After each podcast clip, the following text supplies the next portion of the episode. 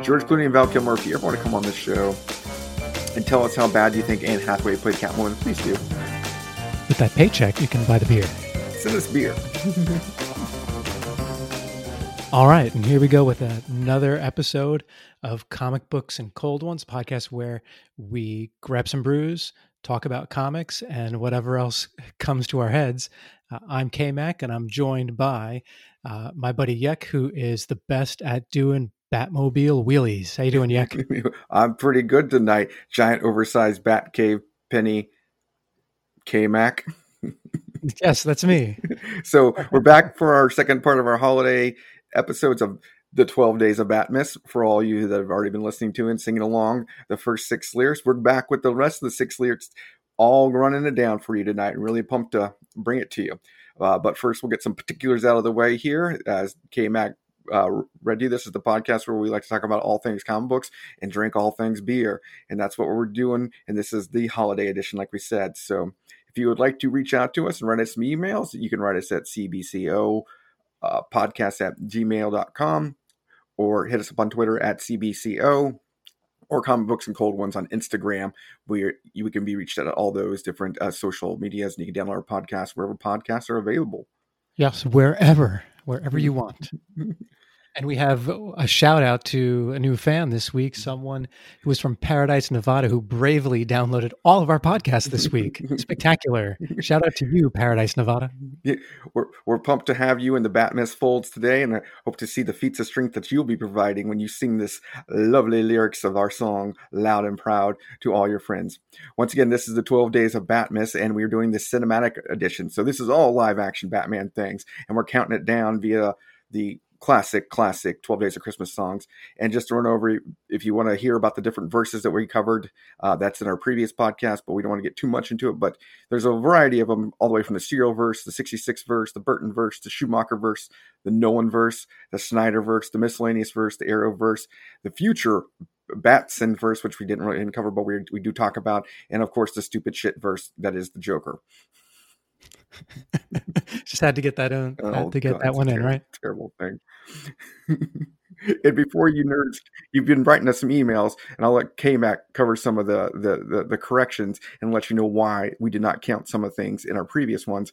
But to just be a little nitpicky, I know some people, the original lyrics for the 12 Days of Christmas had sent to me, but we in the Batmas world, the 12 Days of Batmas say gave to me. So that's just that. Right, because DC Cinematic gave us this movie, so they didn't send us anything, really. Nobody sends us anything. I know. Come on. It's 2020. You're giving stuff. Anyway, so some corrections we have, so you all can stop sending us emails. Like, trust us, we'll figure this stuff out. We appreciate the emails. Keep sending them, but send them about other things now. Go nerd elsewhere, nerds. So regarding Harvey Dent, we've covered him last week. In the second day of Christmas, we have two Two-Faces. Yes, and we're aware that Billy D. Williams did in fact play Harvey Dent in the Batman movie that came out in 1989 where Michael Keaton was Batman, but he was never Two-Face, so he doesn't technically count as a Two-Face for the two Two-Faces. If we were to have a countdown of Lando Dents, he would count. The smoothest Correct. Man in the Millennium Falcon in Gotham. That's a fact. There's also a Harvey Dent in Gotham too. We don't count that. He never actually appears with Batman at all on screen or fights him or ever becomes Two-Face. So Ixnay on the Gotham A Ooface Ray. Ooface Ray. All right. Ooface Ray. Sure, whatever. And apparently Shane West, who pretty famous, right? Shane West? Has played Tom Sawyer in the movie adaptation of The League of Extraordinary Gentlemen. That guy. Also appeared in other movies. It was on the Limp Bizkit Nikita TV show, I believe, also. And also petitioned heavily to be Gambit in the Gambit solo movie that's never been made, that was going to be made with Channing Tatum. Well, thank God that movie never got made. Which is disappointing to me because Channing West on Gotham played a terrible version of Bane that none of us really watched. And we also don't count that because he never fought Batman, even though he does have a breathing mask. And our first day of Christmas is a Bane and a breathing mask. We do not recognize that. But if he ever does play Gambit in a terrible adaptation on screen, he would be, I think, pretty much comic book live action royalty of bad movies, because he would be a bad adaptation of League of Extraordinary Gentlemen, a bad adaptation of Bane, and probably a bad adaptation of Gambit. That'd be three universes worth of bad comic books on celluloid.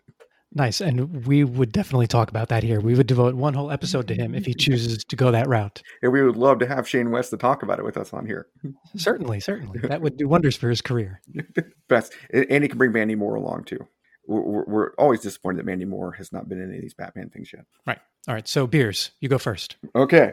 Since we're continuing on with our Christmas beers, I decided, we're a little bit closer to Christmas to really break out the big guns. And I'm doing this year's from Hardywood Brewery in Richmond, Virginia, their 2020 Kentucky Christmas morning large format beer. It's an imperial milk stout aged in Kentucky bourbon barrels with ginger, vanilla, honey, cinnamon, and coffee. This bad boy's coming in at 11.6% alcohol. Good God. It's 1 pint, 9.4 ounces, and 55 IBUs. I've had some Hardywood stuff before. They always do like large formats. It's really good stuff. They make a non-Kentucky version of this, but when they age in the barrels, they call it the Kentucky Christmas morning. And I've heard really good things about it. So I'm really pumped to pop this one open. It's got a cork and everything. You will see me lit like a Christmas tree. That's funny. So I had to go a little bit. Go ahead. Did you have something else? No, what are you drinking? All right. So I had to go a little bit off script for this, just because the beer that I thought would be perfect for this podcast was also a spiced ale, which is what I had last time. And it looked like it was almost brewed very similarly to the one I had last week. So I went off script. I had really no other Christmas beers that I could find. So I have a beer from another local brewery. The brewery is somewhere in between downtown Tampa and Ybor City. It's called Hidden Springs Ale Works, and my beer is called I Am the Walrus, right? So not exactly Christmassy, but there has to be a Batman villain called the Walrus, and I understand the Beatles reference here, yes. Everyone. And Yek knows I understand the Beatles reference here, for sure. I mean, for this episode, we'll just call it I Am the Penguin beer, and it's not from Hidden Springs Brewing, it's from Lazarus Pit Brewing, correct. And now I thought it had a higher ABV, but I think it's a 5.5 ABV, according to what I'm seeing here on the website. And it is a Berliner Weiss. It is made with plum and bourbon-soaked oak chips, so like sugar plums. Yes. There we go. Sounds pretty good. Yeah, it's really good. And after the recording of the last one, we got into the Christmas tree quite a lot, and Kevin kind of recreated a certain scene from a certain Batman movie when Alfred Pennyworth has to ask Bruce Wayne, "Why do we fall down, sir?" So we can get back up. So we can learn to get back up again. We can learn to get back up again. Yes. Yes. I had to learn to get back up again. Still getting up, actually, somehow. Well, if you just threw out your back grappling hook and pulled yourself up like I am about to on this beer, let's crack it open. Oh. All right. Here's like a bottle of wine, right? Yep. Oh, did you hear that sound effect? I did. So this is pouring out, as you would expect from a milk stout, dark black Kentucky Christmas. Right. I have another one in the fridge from the same brewery, and it's called Serenity Now, and it's a chocolate cherry milk stout. But I just didn't have it in me. I couldn't do it. If it's Serenity Now, then we could call it the Festivus beer. Right. As a reference to Serenity Now, a little TV show that was called Seinfeld that only featured Supermans, never any Batmans, or we could have done it in this episode. I know. Jerry Stiller. Well, I'm going to take my first sip. Cheers. All right. Cheers. Oh, that's too smooth. Yeah. Good. Like normally when you get the bourbon barrel aged beers, they can come out a little syrupy, especially when they're in the higher content. This is not syrupy at all. It must be like the lactose they had to make the milk stout. And it's just too smooth. And I'm going to have to learn to get back up again. If you could send Pennyworth over to help me. Yeah, you're going to have to drink that one slow. Okay, we'll count down back our lyrics here real quick. K-Mac, do you want to lead us off with the Why don't we just start where we're going to start? Okay. And then the person that's due, do I start off? Is that what it is? If you would like to, we're on the seventh day. So if you want to start with the seventh day. Right. You did 6. Yeah, I did. Okay. So I'll start us off. We're on the 7th day, everybody. Need to clear my throat. Let me clear my throat. On the 7th day of Bat-Miss, DC Cinematic Universe gave to me 7 regalia riddling, 6 robins a holy smokin', 5 green-haired jokers, 4 sonaring bat wings, 3 Gotham penguins, 2 Two-Faces, and a Bane and a breathing mask. Way to kick it off. So for those that are listening, that's 7 regalia a riddling, which goes along with the lyric of 7 swans a swimming. And when is the number 7 like the number 3? Yuck. I don't know. Riddle me this. When there are 3 riddlers on the 7th day of Christmas. Ah, snap. There it goes. That's how we did it, folks. So we wanted to cover the big 4. So this is how we're getting the big 4 in. We've already gotten Joker. We've already gotten Penguin. This is our Riddler. So I'll let you in. Somebody else is coming after on another day. But for the 7 regalia riddling, wow. There's seven different Riddler outfits worn in the Batman 66 show, the Batman Forever movie, and the Gotham show when the actor becomes Riddler. So we'll count down all our Riddlers here. There were 2 Riddlers in Batman 66. There was Frank Gorshin, of course, the man of many voices, who portrayed famously Batman's Riddler in a number of episodes. He got into some type of money squabbles with the TV show and wasn't able to be re-signed in time for an episode. So they brought in a little guy by the name of John Aston, Rudy's dad, who also known as Gomez Adams. Okay, yeah. So another famous actor to come in and play the Riddler. They both wore the classic Riddler jumpsuit, the green suit with purple tights and purple Speedos and the big question mark on the thing, and as well as Frank Gorshin wore the super sweet Riddler 3-piece suit with the bowler hat, the classic. Yes, that was a great suit, plaid with puffy pink tie. That was in episode 1, I believe, because he was the villain in episode 1 of the 66 Batman series, where he tricked Batman and then served him with a lawsuit. That was they're like, all right, we have this great idea for this Batman show. Episode 1, Riddler sues Batman. That's how they got Capone. That's how they'll get Batman. Brilliant. Villain evasion. And so those were the 2 suits worn in 66. And then Jim Carrey wore 3 suits themselves. So he wore the classic jumpsuit with all the little riddles or little question marks on it, a regular suit similar to Frank Gorshin's button-down 3-piece, and a shiny white jumpsuit with Riddler's and becomes like the Riddler God or whatever at the end of the movie. Yeah, when he says, "Don't you say I am God?" Yes, no, it's if knowledge is power, then God am I. In classic Jim Carrey. That's right. And finally, in the Gotham TV show, we have Corey Michael Smith wearing a green regular suit that is like the precursor to the Riddler suit. And then he finally gets a proper Riddler suit in the final episode with question marks on it. But it's a button-down 3-piece suit, but never the jumpsuit, but a long trench coat. Now in Gotham, in the last episode, do all the villains kind of come out and become villains, or does it happen gradually? So before the final episode, they've been morphing to the villains. And so Penguin starts kind of looking like Penguin, but he isn't fully into the last episode where he wears like a tuxedo when he comes out of prison with a pointy nose and a pot belly. And similarly, Edward Nygma had been wearing a all green suit, but then he gets a nice trench coat with question marks all on it and a bowler hat and everything. Okay, and he was like Gotham PD CSI or something before that, right? Yeah, okay. And he ends up murdering, I believe, his girlfriend's love interest, the one he wants to make his love interest, and then he ends up murdering her, I think, also, remember? A lot of murder goes on in that TV show. Yeah, he's more of a sinister, but I guess everyone's more of a sinister character in that show. So those are our 7 Riddler outfits, and as well as our actors for all our Riddlers. So we've been debating on who we think's the best, and I think this one's kind of hands down. There's only been one real Riddler, and I think it's Frank Gorshin. I don't know about you, K-Mac. I agree. Frank Gorshin was the Riddler. He actually used riddles, which was helpful. Jim Carrey was more like the Joker than the Riddler, to be honest. That kind of like crazy character.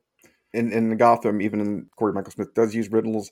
And even at the end, his whole gimmick is he's going to blow up something. And he's like, I'm going to come out, tell my riddle, and then blow up everything. But it's not it's not central to the character, where he has to give the riddles out the whole time.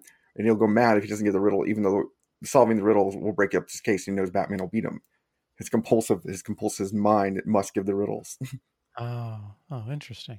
So about the 66 TV show, and the reason that Gorshin is the best Riddler is because essentially every character, every villain on that TV show is the Riddler, because they all give riddles and clues as to their locations or their caper. So it seems like every single villain in that show is based on the Riddler. Yep. That's why he's number one.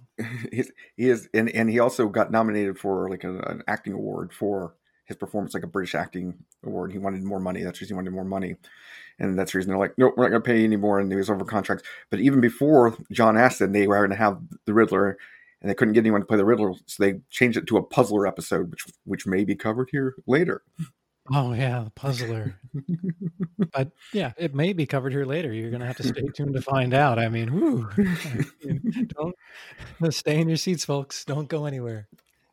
So 7 regalia riddling. Frank Gorshin by far the best. 66 Batman. If you notice, we're kind of heavy on the 66. It keeps winning out. But that brings us to the 8th day. And me. I'm ready. Ready for me, my singing, K-Mac? Oh, yeah, I'm ready. Cover your ears. On the 8th day of Batmas, DC Cinematic gave to me 8 Batmobiles a wheel, losing 7 regalia riddling, 6 Robin a holy smoking, 5 green-haired Jokers, 4 sonoring Batwings, 3 Gotham Penguins, 2 Two-Faces, and a Bane in a breathing mask. Very well done. Very well done. All right. So the original lyric for the 8th day of Christmas is 8 maids a-milking. And we have 8 Batmobiles a-wheel-losing. So obviously that everyone can see the reason we did that. And yes. And of course it is the double Christmas reference, Batmas reference in the classic song Jingle Bells in the extended verse, which is Batmobile lost a wheel, Joker got away. That's right. Hey. You're just deep. You go so deep. I can't remember. It's Batmas. It's my favorite holiday. So out of all the movies and TV shows of live action, there have been 8 Batmobiles. And we're about to count them down for you here. So in the 43 serial, there was a 1939 Cadillac Series 75 convertible. Similarly, in the 49, there was a 1949 Mercury convertible. Batman loved convertibles. Oh, you need a convertible. And in the 1966, there's the famous Batmobile, probably the iconic, the George Barris, who is a famous custom car maker. He makes out of a Lincoln Futura, the Batman 66 Batmobile, with turbine engines and everything. And then in the 1989 and 1992 movies in the Burtonverse, we get the Chevrolet Impala base Batmobile that I actually saw at the Museum of American History when here at the Smithsonian, when they had a little Batman or a comic book exhibit. They put it in prominent display. Right. You wheelied it, right? Yeah. Oh, well, I got right in and said, take a look at my love machine. And then in 95 we got another complete custom vehicle for Batman Forever, and then Batman and Robin, you of course got another complete custom that they did for those. Finally, Nolanverse, what did we have, K-Mac? We have the Tumbler, which is again more of like an urban warfare vehicle, something that Lucius Fox designs in the Wayne Industries basement. And in Batman, Superman, Dawn of Justice, we essentially just have a tank, yeah, right? It becomes, they take kind of the Tumbler idea, make it look a little more car-like, but it becomes a tank with a turret on top, and it can move side to side and all this crazy stuff. And it's the one they use in the Batman games, the Arkham Asylum and all those games also. Oh yeah, but that's a good one. I got stuck on that game. I couldn't get past a certain level. I'm going to have to get back to that now that I have my PlayStation back. Now, I haven't watched it, but there is a YouTube documentary about all the Batmobiles. Oh, really? Yeah, all the live action Batmobiles. Well, I don't know how. Let's pause this podcast right now and go watch that. I don't know how we didn't watch it. So Batman has made so much cinematic stuff that they can actually make documentaries just about the vehicle Batmobile he drives. Right. That's impressive. They really have done a good job, obviously, making Batman movies, but also, you know, varying the different elements in those movies, like different bat wings, different bat caves, different Batmobiles. I mean, they're really, I don't know, really creative for sure. So we can probably rule out the regular cars, right? Oh, no way. The super sweet. The best is because Bruce Wayne drives around in the same car with Alfred Pennyworth. And then all of a sudden you see Batman driving around town in the same cars as well. Incognito. Pay no attention. And sometimes they change in their costumes in the car. So they'll start out as, they'll go in as Bruce Wayne and Robin, or Bruce Wayne and Dick Grayson, and come out as Batman in the same car. I saw one episode where they dropped off Vicky Vale somewhere. Robin moved into the driver's seat, Dick Grayson moved into the driver's seat. Bruce Wayne went into the back seat. They pulled up the convertible top, and Vicky Vale's looking at him like, "What are you doing?" And they're just like starting to take off his jacket while Robin's driving away. You know, hey, you can't stop. You know, you're fighting crime. You got to be ready. And the fact is, too, I guess, like the costumes are just on the floor in the back. So whoever comes sits in the car is going to see the costumes right there. It's like, you know, like the second drawer of the file cabinet. Do you think the people in Gotham are like, wow, that Bruce Wayne's really, really, really nice guy. Let's Batman borrow his car all the time. Even lets that young Robin drive around in it. I know. They're super sweet. They make use of the convertible, obviously, just to hide the fact that they're changing the costumes, jumping in and out of the car, and all types of craziness in those vehicles. Yeah, definitely helpful to have a convertible when you have to jump out real fast to start... Start your fisticuffs. Start dogpile fisticuffs on everybody. Fist of Furies. Fist of Fury, for sure. So the next one would be, of course, the classic all bat turbines to power speed. What's the whole line again? I can't remember. Do you have it, K-Mac? No, well, I know it's powered from a nuclear turbine because in one of the episodes, one of the, I can't remember whose henchman it was. She ended up in the Batcave. And then for some reason, she climbed up onto the nuclear reactor and fell down into it. And they said that nuclear reactor powered the Batcave. So they have like a nuclear reactor under Wayne Manor in 66 Batman's. Like, okay, well, and no one knows. No one knows. The best part is who's managing that nuclear reactor? Is that part of Alfred's duties? Probably. But I do like the Batmobile. It has everything in it. It has buttons for everything. Oh, yes. There was an episode where someone tried to steal it. And every time someone tries to steal it, but they have like a plate with a name for the button, and they can flip a plate over it that says it's something different. So when they try to start it, it like, you know, shoots out flares and things. And then there's another time where Riddler tries to steal it and kidnap Robin, and the same thing happens. So that Batmobile is unstealable, and we know that's not the case with some other Batmobiles. Yeah, later on. But yeah, the classic though scene of it coming out of the Batcave is amazing, and the line is, atomic batteries to power, turbines to speed, Roger, ready to move out. Ah, gotcha. So yeah, the classic scene of it coming out of Stately Wayne Manor, which is located somewhere in the hills outside of Los Angeles, California, in the desert hills outside of Los Angeles, California, is amazing. Most people don't know Gotham is actually Los Angeles. Batmobile and Cave are all out in the desert, as we've seen in the serials and in the 66. Right. No one's ever on that road, so no one ever sees the Batmobile come in and out of that spot, which, I mean, is pretty lucky. Well planned, I guess. Now, when the Burtonverse Batmobile came out, did it blow you away as a kid? Because it was like a whole new, what the heck? Because it still had the turbine engine and everything, which was amazing. But it was this whole sleeked out, crazy looking thing that you've never seen before. Yeah, this long, narrow vehicle. Yeah, it blew me away for sure. I loved it. It was interesting. It had odes to like old, like 1920s styles cars. So it kind of echoed those old serialverse, you know, long hoods and the short back ends and the big fin coming off in the back. So it was kind of cool that way. Yeah, it was really cool.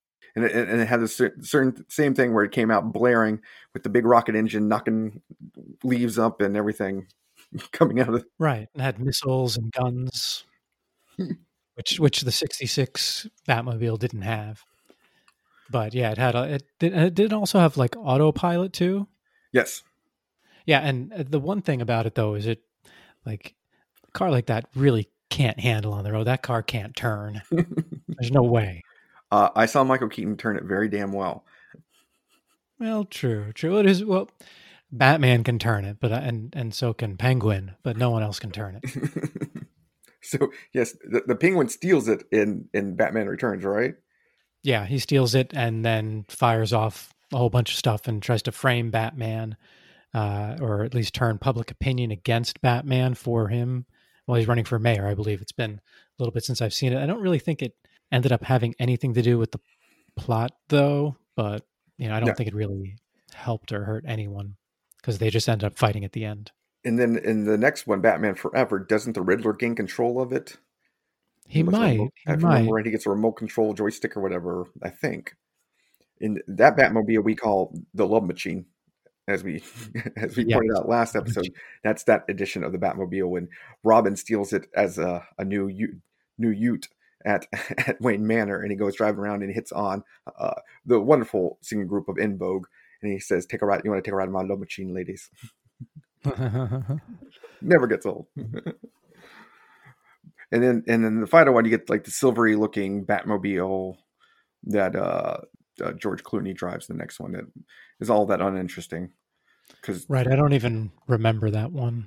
It's kind of like, it kind of looks like the new one, like the one they did before, but not that much of a variant. You're more paying attention to the Robin cycle and the Batgirl cycles because they get motorcycles because they don't even want to be seen in that Batmobile. Right, no way. It's no longer the Love Machine. And then I think just like the 89 Batmobile, I think the Tumbler also had the same effect. I mean, it's like, oh, this is a whole new Batmobile. You're like, you know, there's two intermediate Batmobiles. Like, yeah, it's kind of derivative. The Tumbler was like, oh, this is a whole new thing. You kind of, whoa.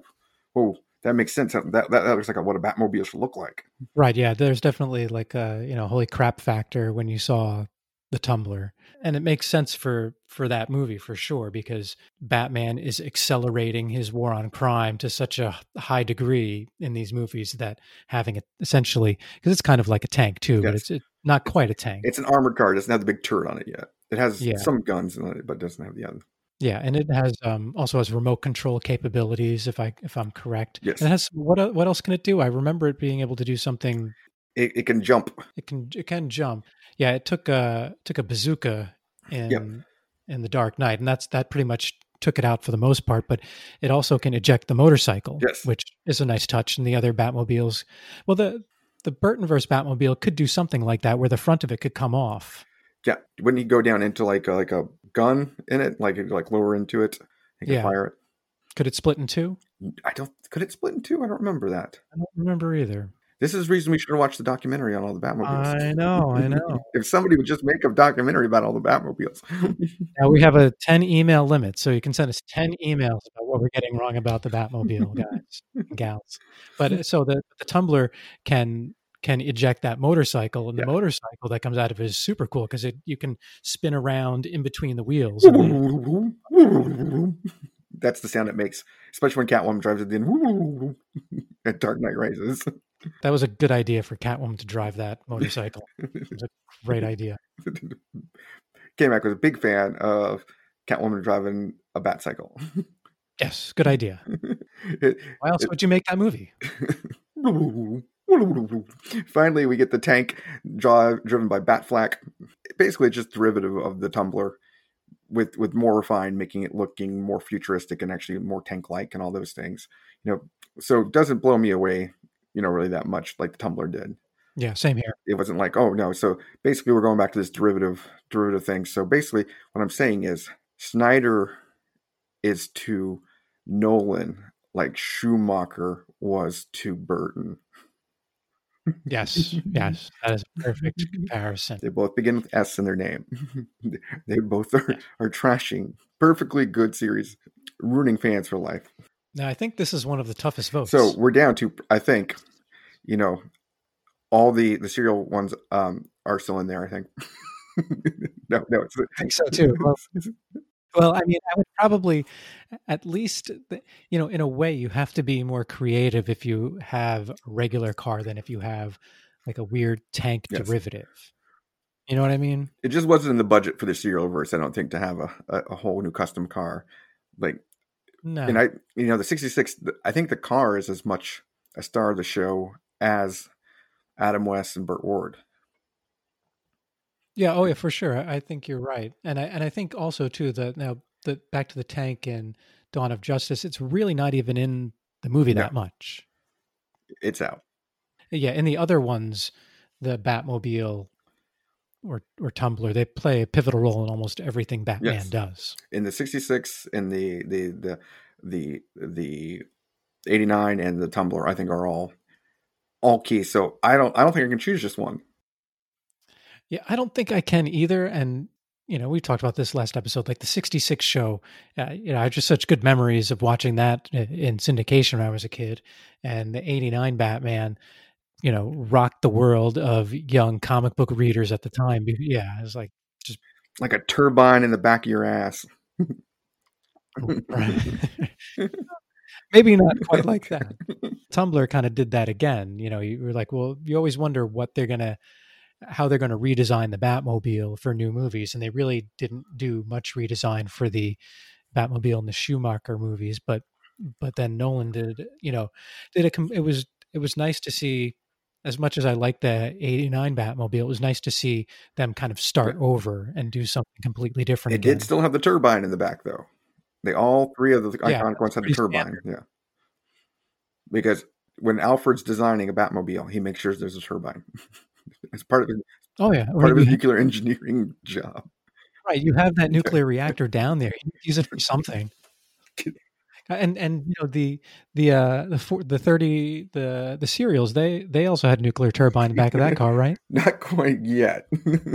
I assume it was that's pre-Manhattan Project. Well, I'm sorry. The 43 was definitely pre-Manhattan Project. Although they do have radium guns in that one. So they are aware of radiation.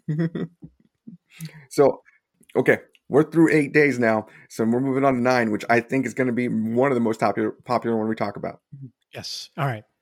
Sing along, K-Mac. All right, here we go. On the 9th day of Batmas, DC Cinematic gave to me 9 Catwoman batoozing, 8 Batmobiles a wheel losing, 7 Regalia Riddlin', 6 Robins a holy smoke, and 5 green hair jokers, 4 sonaring Batwings, 3 Gotham Penguins, 2 and a bang and a breathing mask. Well done, K-Mac. So for the people out there that may not have heard the lyric as loud with K-Mac's operatic voice, that is 9 Catwomen Batusiing, which pairs well with the actual lyric for the 12th day of Christmas, which is 9 ladies dancing. So we got our leading lady of the Bat universe, and she's doing the Batusi from the 66 episode Cat's Meow, where we get to see Batman take to the dance floor and do the amazing Batusi dance that was all the rage that year. Right. And if anyone doesn't know what that is, you can Google it and find it pretty quickly. It has its own Wikipedia page. I saw that, yeah. And it's kind of reminiscent of... like John Travolta, it seems like in Pulp Fiction, does a bit of that dance when he puts his fingers over his eyes. I believe he borrowed, Quentin Tarantino had him borrow that. Yeah, I think so too. I think it was an homage to the Batusi. Batusi. How do you say it again? Batusi. Batusi. Batusing. 9 Catwoman Batusing. There, that's better. So we've had a lot of Catwomen, right? Amazingly, a lot of Catwomen. Of all the people that have played villains, Catwoman comes in as number one number of people that have portrayed the villain of different people.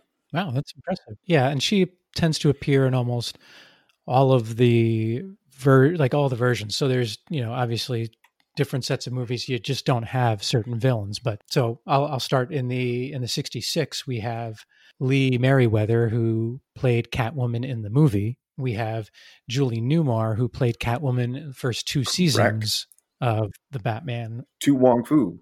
Thanks for all the help, Julie Newmar. Whatever the name of that movie is. Yeah, you're Patrick Swayze. I'll be Wesley Snipes. And then we have Eartha Kitt, who finished the series out as Catwoman. Catwoman. Yes, we had three from the 1966 show, essentially. And then we move on to the Burtonverse. We had Michelle Pfeiffer, right? Played a very, that very white good, gold. Ice cold. You know, Michelle Pfeiffer is referenced in a whole lot of hip hop and pop music. Because she's white gold, Catwoman. Glad you brought that up. And I never watched Birds of Prey, but we have Casey Elizabeth Eastlick. Is that correct? She is a stunt woman who appears on screen as Catwoman in like a brief scene, like a flashback scene. She has no lines. She barely's there, but she counts because we need 9 of them, and there's 9 cats with 9 lives. Bat-two-seeing. So it's meant to be. Congratulations, Miss Eastlick. And for those of you that have not seen Birds of Prey, not many people did because it only lasted 1 season on the CW. But it was interesting because it had Adina Meyer as a wheelchair-bound, Barbara Gordon playing Oracle, a Selena Kyle daughter that becomes the Huntress, which isn't true in the DC universe also. And I can't remember that actress's name, but she had short hair. She appeared in a couple movies, not a whole lot. And it also has... one Mia Sara eventually playing Harley Quinn. That's right. That's right. From Ferris Bueller's Day Off. She, after going on the wacky maniacal ride that is Ferris Bueller, she has to move on to even crazier hijinks. Or is it less crazy hijinks? Is Joker less crazier than Ferris Bueller? Yeah, Ferris Bueller wins that for sure. So speaking of Ferris Bueller, this is a funny coincidence. So look at my shirt. Oh, he's wearing the Sausage King of Chicago shirt. Abe Froman. Yeah. Okay. Abe Froman, Sausage King of Chicago. What do you know? Weird. Right? Not to dwell on Mia Sara anymore, but we'll go on. And so we have Elizabeth Eastlick. That's followed by the standalone Catwoman movie with Halle Berry appearing as Catwoman. Then we have in The Dark Knight Rises, Anne Hathaway taking her turn as Catwoman in the Nolanverse. And then finally, we get 2 more actual players of Catwoman. We have a young Selena Kyle in Carmen Bikondova in Gotham, and then in the last episode you have the grown-up version of that young Catwoman played by Lily Simmons, who's actually become fully Catwoman, but they do kind of refer to her Catwoman before. What's amazing is the young Carmen Bikondova and Lily Simmons looks like literally a grown-up version of the younger actress, like just like carbon copy. But what's amazing is those 2 actresses basically continue on the Michelle Pfeiffer look of Catwoman with curly blonde hair, gold blonde hair, and that kind of whole look, a little more cat-like. So, and then eventually, those are the 9, but eventually we will also get Zoe Kravitz playing it in the new Batsonverse Batman whenever that comes out. All right. So, did you know there's little screen fact for you here? Zoe Kravitz will be playing Selena Kyle. Did you know she has a stepfather that's also a superhero?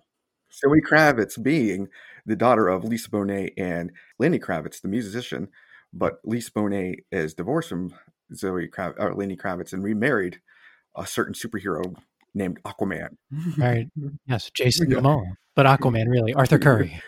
So I don't know how that's going to go over at family dinners when Catwoman comes over and Aquaman's there, and that's right. And cats don't like the water. No.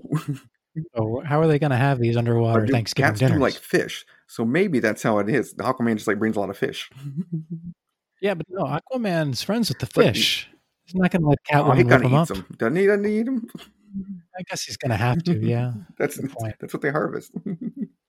So break it down for me. When we do Catwomen's, like I said, this was thought out because there's 9 lives in a cat, right? And there's 9 Catwomen, and they're all Bat-two-seeing. Which one Bat-two-see's the sexiest to you, Big K Mac? So let's break it down. Let's break it down. So I think in the 66 verse, if I had to pick one out of the 66, even though she was only in the movie, I'd probably pick Lee Merriweather. Interesting. Yeah. See, those 3 are like my wheelhouse. And I didn't know Lee Merriweather was not Julie Newmar in the movie until I was a little more grown up. I was like, because they look so much alike, even though physically Julie Newmar is like a tall, statuesque model. She's like 5'10", long legs, and like supposedly she took the part as Catwoman because her brother's friends all watched it at college, and she was watching. She was like, they were over at her house, like from college, and she got a call. It's like, hey, we want you to come out to LA to play Catwoman. And she's like, what? That sounds silly. And she told her brother, and they're like, go now. That's all we watch. we don't study. We don't do anything when Batman comes on. Go be Catwoman. That's awesome. And it's close because I think she's good too, but I think, I don't know, Lee Merriweather would do the perfect. She would do a lot of that more than Julie Newmar would. Julie Newmar was just like wowzers to me. And then Eartha Kitt was wowzers too. And I liked Eartha Kitt because she was like cat. She was like actually a cat. I think she might have actually thought she was a cat. Yeah. It's been a while. I didn't get to rewatch any of her episodes, but I remember watching them. Purrs and actually meows. Like that's her voice. She's just meowing. Meow, Batman. Oh yeah, that's right. I mean, it's amazing. Like we found an actual cat to play Catwoman. Right. Well, I mean, and none of these three are probably going to be my favorite overall Catwoman anyway. I will say all three of them. Yeah. Young Yak was like, whoa, I want to be a superhero now because you could hang out Catwoman. and surprisingly, my dad would always watch those episodes with me too on rerun. He would, whenever he see a Catwoman show, he'd be like, hey, what you watching? I was like, oh, I'm watching the Batman show on the FX. And he'd be like, which one is it? I was like, oh, it's a Catwoman one. He goes, oh, I'll stay and watch with you. Oh, Dad, it's a Clock King one. Dad, where'd you go? Dad, it's another Mr. Freeze episode. What? Is it Catwoman on? No, okay. I don't need to watch this.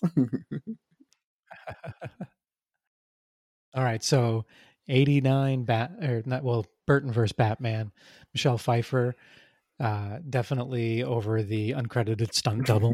That's a tough one. You haven't seen her work as Catwoman. That's true. The 3 minutes of celluloid footage of her being Catwoman, it might blow your mind. So I really like Michelle Pfeiffer. The way she became Catwoman was, I don't know, it was different. Like she got pushed out the window, fell through all of those awnings, which strangely the building has so many awnings. Yes. Isn't that right? Especially a high rise, because high rises usually they just get curtains inside. They don't, because no one can really fix the awnings when they go bad on a high rise, right? Well, it's Gotham City. This is the mayorship under the zoning code that Mayor Christopher Walken put into place to have awnings on skyscrapers. That's why Cobblepot needs to be mayor. Take all those awnings off. It's really probably so superheroes can't swing through your window, climb up past your window. I'm refilling my bottle with the black Catwoman costume color beer that I'm drinking here. That's amazing. It's really smooth. The coffee's not too heavy in it, which I like. I'm not a big coffee and beer guy. Every once in a while, I like my coffee stout, but this one, no, it's so good. And I'm actually going to finish this whole bottle. I'm going to have to learn to get up again. Just like Catwoman did as Michelle Pfeiffer. You'll find yourself out in the snow tomorrow morning with cats licking your face and scratching your face. And then next time on the podcast, you'll have some weird, like, sewn together costume. And I'll be fine with that. Where did you find the random pieces of latex to sew together? Probably in Max Shrek's house.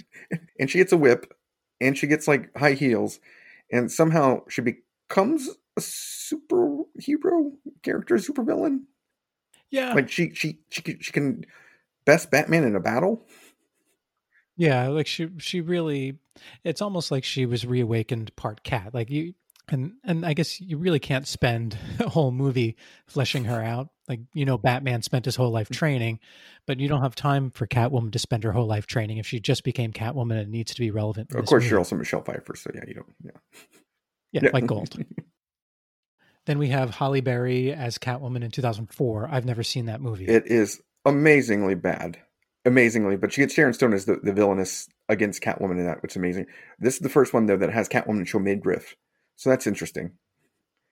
And it's not Selena Kyle. No. This is the first one. That's not it's Kyle. Some other character's name and tied something, if I remember right, with the Egyptian gods or something. And so it's quite odd, but she's still a better Catwoman than the next lady. Who's the next lady on that list? I don't think so. So the next lady is Anne Hathaway, Catwoman, Selena Kyle, Jewel Thief, right? Which is no other Catwoman is a jewel thief, and Catwoman is a thief. Correct. But she's also never referred to as Catwoman in this movie. She has cat ears. She does have cat ears in her cat burglar, right? Costume. The worst. But I don't know. She is the milquetoast of Catwoman. Absolutely nothing. And I like Anne Hathaway. Don't get me wrong. Because there's no way that I'm not dating Anne Hathaway from The Princess Diaries. Like, immediately. Like, even before she becomes a princess and she has, like, all the curly hair. And you're like, oh, that girl's really hot. And, like, everybody's like, no, she's a nerd or whatever. You're like, no, that's Catwoman. But she's in high school, though. The actress wasn't, yeah. But I'm like, if I was high school, yeah. In high school, Princess Diary Catwoman was available. Yeah. And I like Anne Hathaway, like I'm saying, but she is the milquetoast, most boring Catwoman that adds nothing to the screen for me. Okay, well, fair enough. So the scene... I thought her character had a couple of I don't know, pretty creative, like, small arcs in that movie. Yes. So in the beginning, when she was hired to steal Bruce Wayne's fingerprints off of his safe from Wayne Manor, and she took the pearls, and Christian Bale's Bruce Wayne discovers her in that place she's not supposed to be, in the house. She keeps on her maid act, but then when he recognizes the pearls, all of a sudden she straightens up. And then her voice changes and everything changes, and she becomes, like Catwoman then. Knocks out his cane, does a flip out the window, takes off the maid stuff and has a black dress on and slips away. And she had a plan with, I guess, the city. Like, she then, I guess, kidnapped a city councilman as collateral for giving the fingerprints over to Bane's goons. So when they called to get the extra fingerprint from her friend, they used the councilman's phone. So I thought she had a very intricate plan there, but then she was still pretty much on the run the whole time. I mean, I wouldn't say she's my favorite Catwoman, but I didn't necessarily dislike her. Did she meow? I don't think so. Not once on screen does her Catwoman purr or meow. Just saying. She doesn't bring it. All right. So now on Gotham, like I said in the last episode, I only watched the first couple of episodes of Gotham, but I thought they did a great job casting the young actress who played the young Catwoman, and she had the goggles on. I thought that was a really cool touch. The goggles. And she's hard knock, and the whole series is training her to be a burglar, a cat thief, and that's cat burglar, and they do a really well. That's her part in the underworld. Like, she sets out to do that, and then in the last episode, she becomes Catwoman with the full costume, stealing a giant diamond. All a Muppet movie and getting away with it. And nice. And there's a scene where Batman's like, return the diamond. And she's like, not on your life. Or something to that effect. Yeah, right. Or something. She's like, no, because she's Catwoman. But she also does not purr, even though the still better Catwoman than Anne Hathaway. The older actress who played her in the final episode, Lily Simmons, is similar to the uncredited stunt double, because she's only there once and not really, both all better than Anne Hathaway. and then I think honorable mention to the young Selena Kyle, because she's not Catwoman technically, just like Bane wasn't Bane in Gotham. Well, really. No, she is, because she becomes Catwoman. We know she becomes Catwoman to fight, and yeah, no, I include her. So we're going to agree Anne Hathaway is our number one. No, you're going to agree that. I'm not going to agree that, actually. No, I would vote Michelle Pfeiffer. You're going Michelle Pfeiffer. I'm just saying Anne Hathaway's at the bottom of my list. She's not at the bottom of my list, but it's unfortunate for you. Meow. I'm going Triple Bill 66, but I'm going to put Julie Newmar, Chief of Peers, but I can't really vote because all three of them are amazing, I thought. I think they all bring it. And I love the costumes that they have for him then, and the henchmen are the best that she gets. Yeah, they have cats, and they have like Mickey Mouse ears, cat ears. They're great, and they wear like leopard print jackets. And she gets a young protege named Kitty Cat. Oh, that's right. What the young one is that's disinterested in becoming a criminal until she gets her ways, because she wants a Robin version of her own. All right, so who's your number two? I'm gonna go Julie Newmar, then Eartha Kitt. They're close together. Eartha kits purring and meow, and it's so entertaining. Yeah, who's after your 66? Yeah, I'm gonna go. Yeah, Michelle Pfeiffer, and then Carmen Bukandova.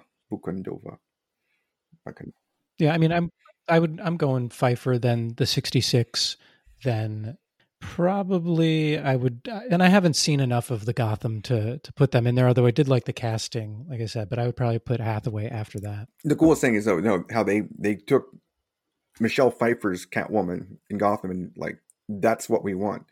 We're gonna skip over Anne Hathaway's terrible turns Catwoman, even though she's the most recent, because we realize Michelle Pfeiffer's the superior Catwoman to Anne Hathaway. Well, and Anne Hathaway's Catwoman isn't comic booky either. This is true. She neither purrs nor meows. Right. And Gotham's characters are more comic booky than the Nolanverse characters. Yeah, it makes sense. All right. So we've agreed that Anne Hathaway's third best. That's really good. All right. So you get to Anne Hathaway, 10. If you or your agent are listening, you're welcome to call in to Comic Books and Cold Ones and debate why you are the best Catwoman and try to convince Yak that you are really the real Catwoman. Right. And we'll talk about all the movies. And when we talk to Shane West, we'll get his opinion also on that. Yes. And bring your beer. Okay.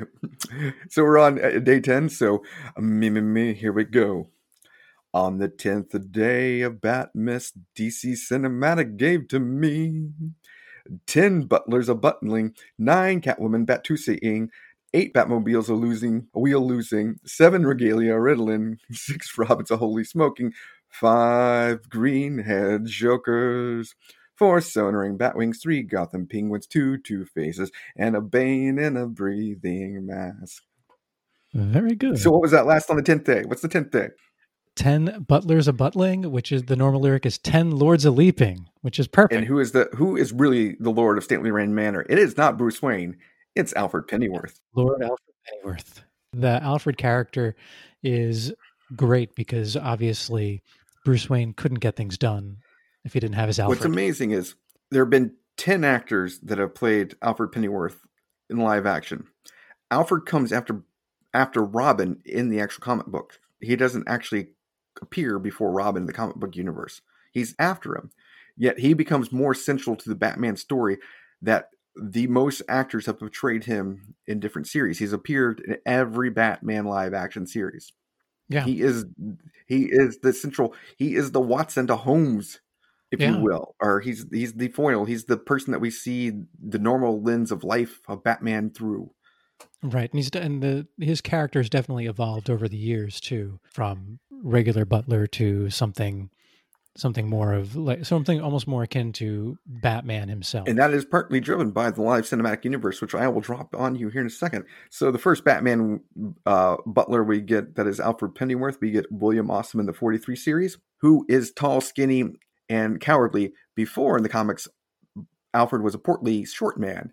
But after William Ossum's turn in the actual serial movies, they changed him to be a tall, skinny Englishman.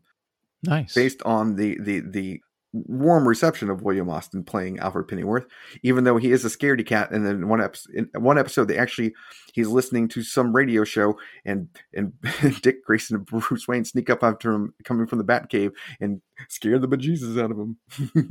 Scare the pennies out of Pennyworth. They also make him dress up as Batman.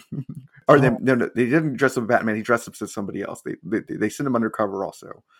I can't remember if Austin does Batman, but he does go undercover. Just like Eric Wilton, who appeared in Batman and Robin serial in 49, goes undercover as Bat. No, he actually goes undercover as Batman. William Austin goes undercover as a radium miner. Right. Because they have the nuclear generator in there. No, that's pre-Manhattan Project.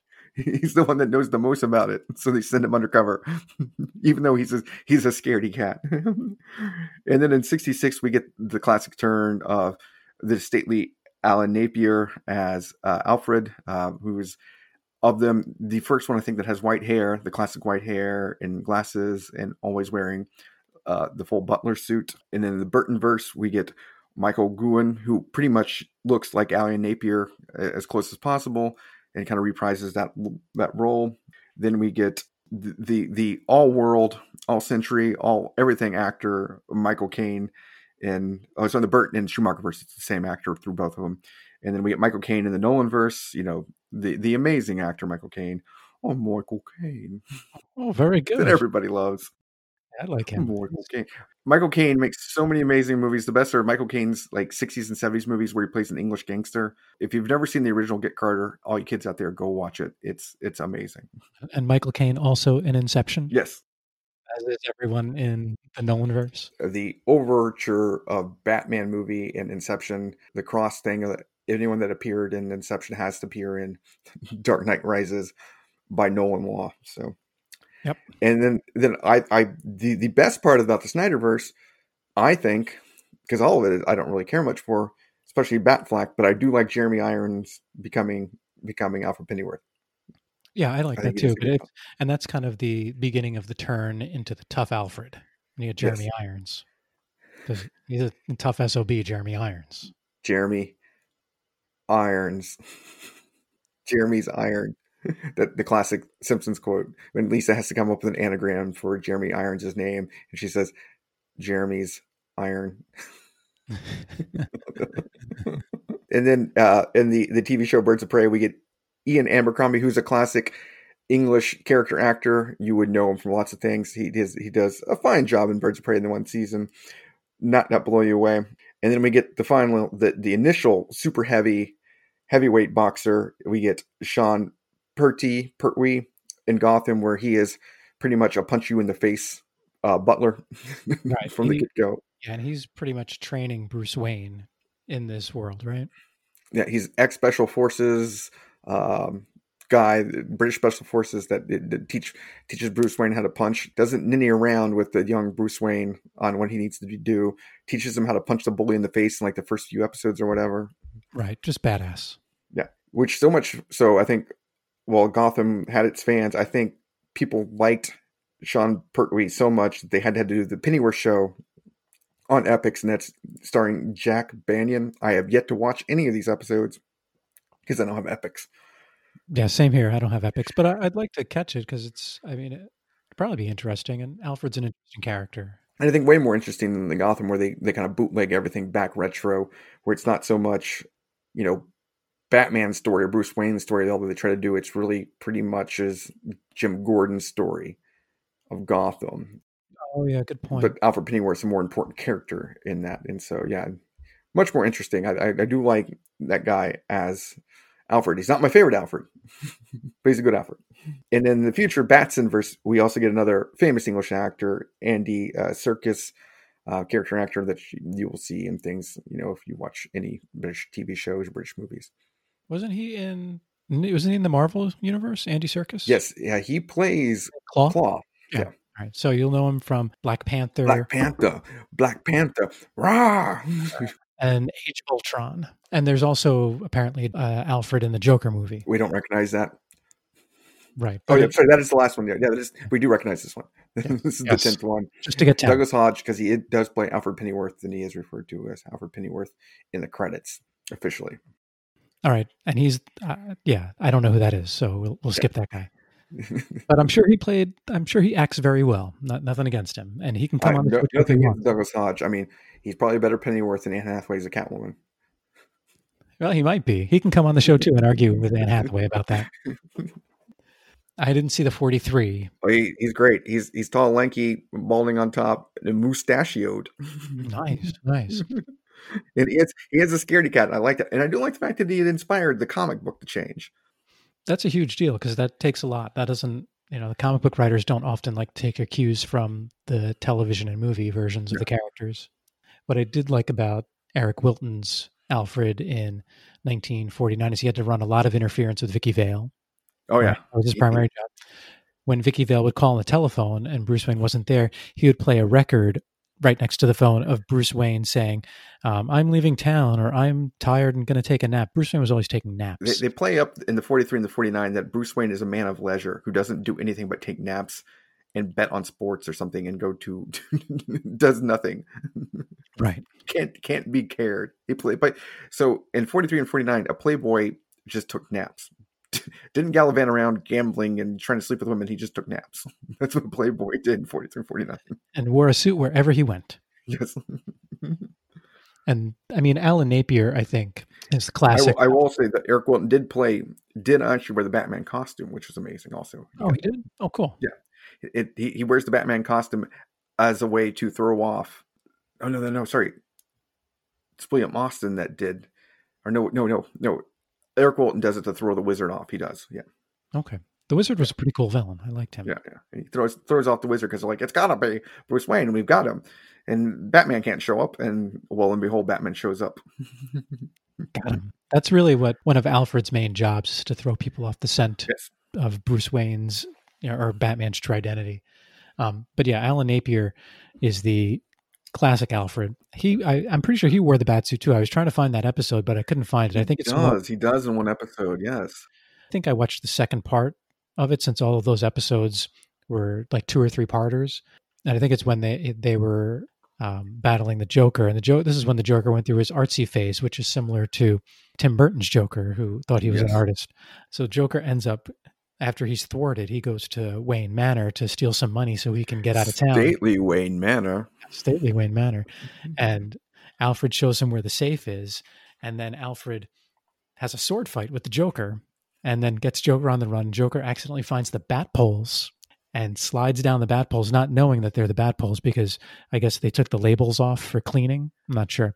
But as Joker's going down to the bat cave, Alfred opens up a switch on the wall and it's the emergency up button. So he's just riding the Joker up and down on the bat pole. So I don't know if any other Alfred has defeated the Joker. This is true. So big up for Alan Napier. I think so too. And he did drive the Batmobile once, and he wore like a Robin type mask, and he wears glasses on the outside of the mask. Good stuff. Because Robin doesn't have a driver's license in 66. Does not. Yeah.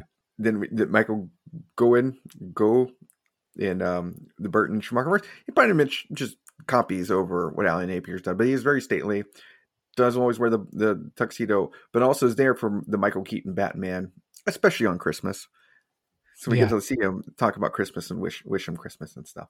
Happy Merry Christmas, and go shopping. He's a pure butler.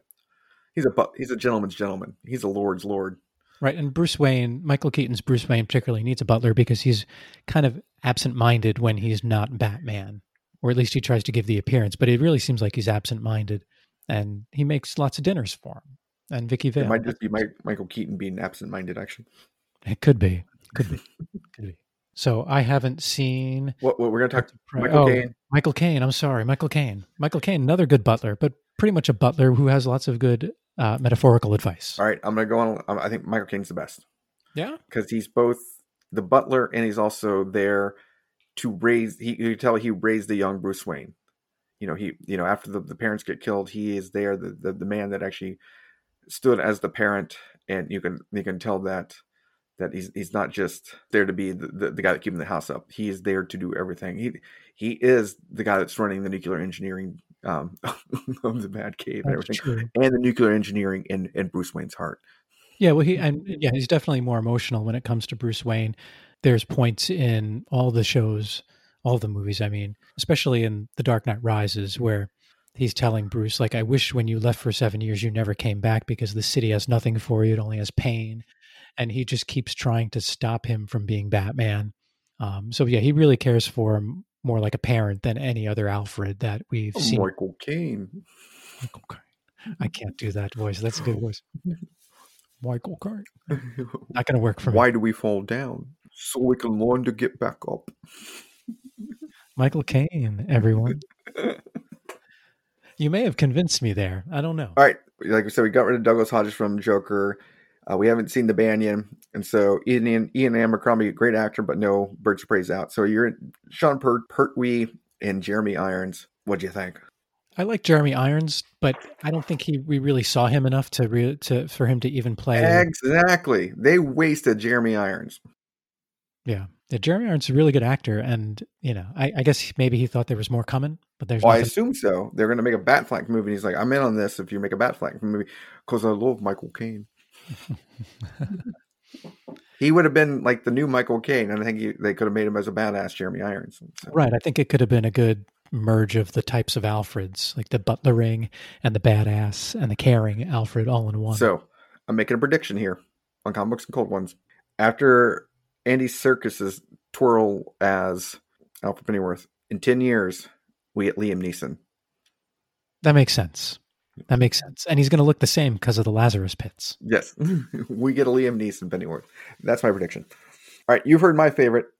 You going Alan Napier? Or are you going Michael Caine? You may have convinced me. Are you going to jump the shark and go Michael Gove? Because he's a pretty good butler.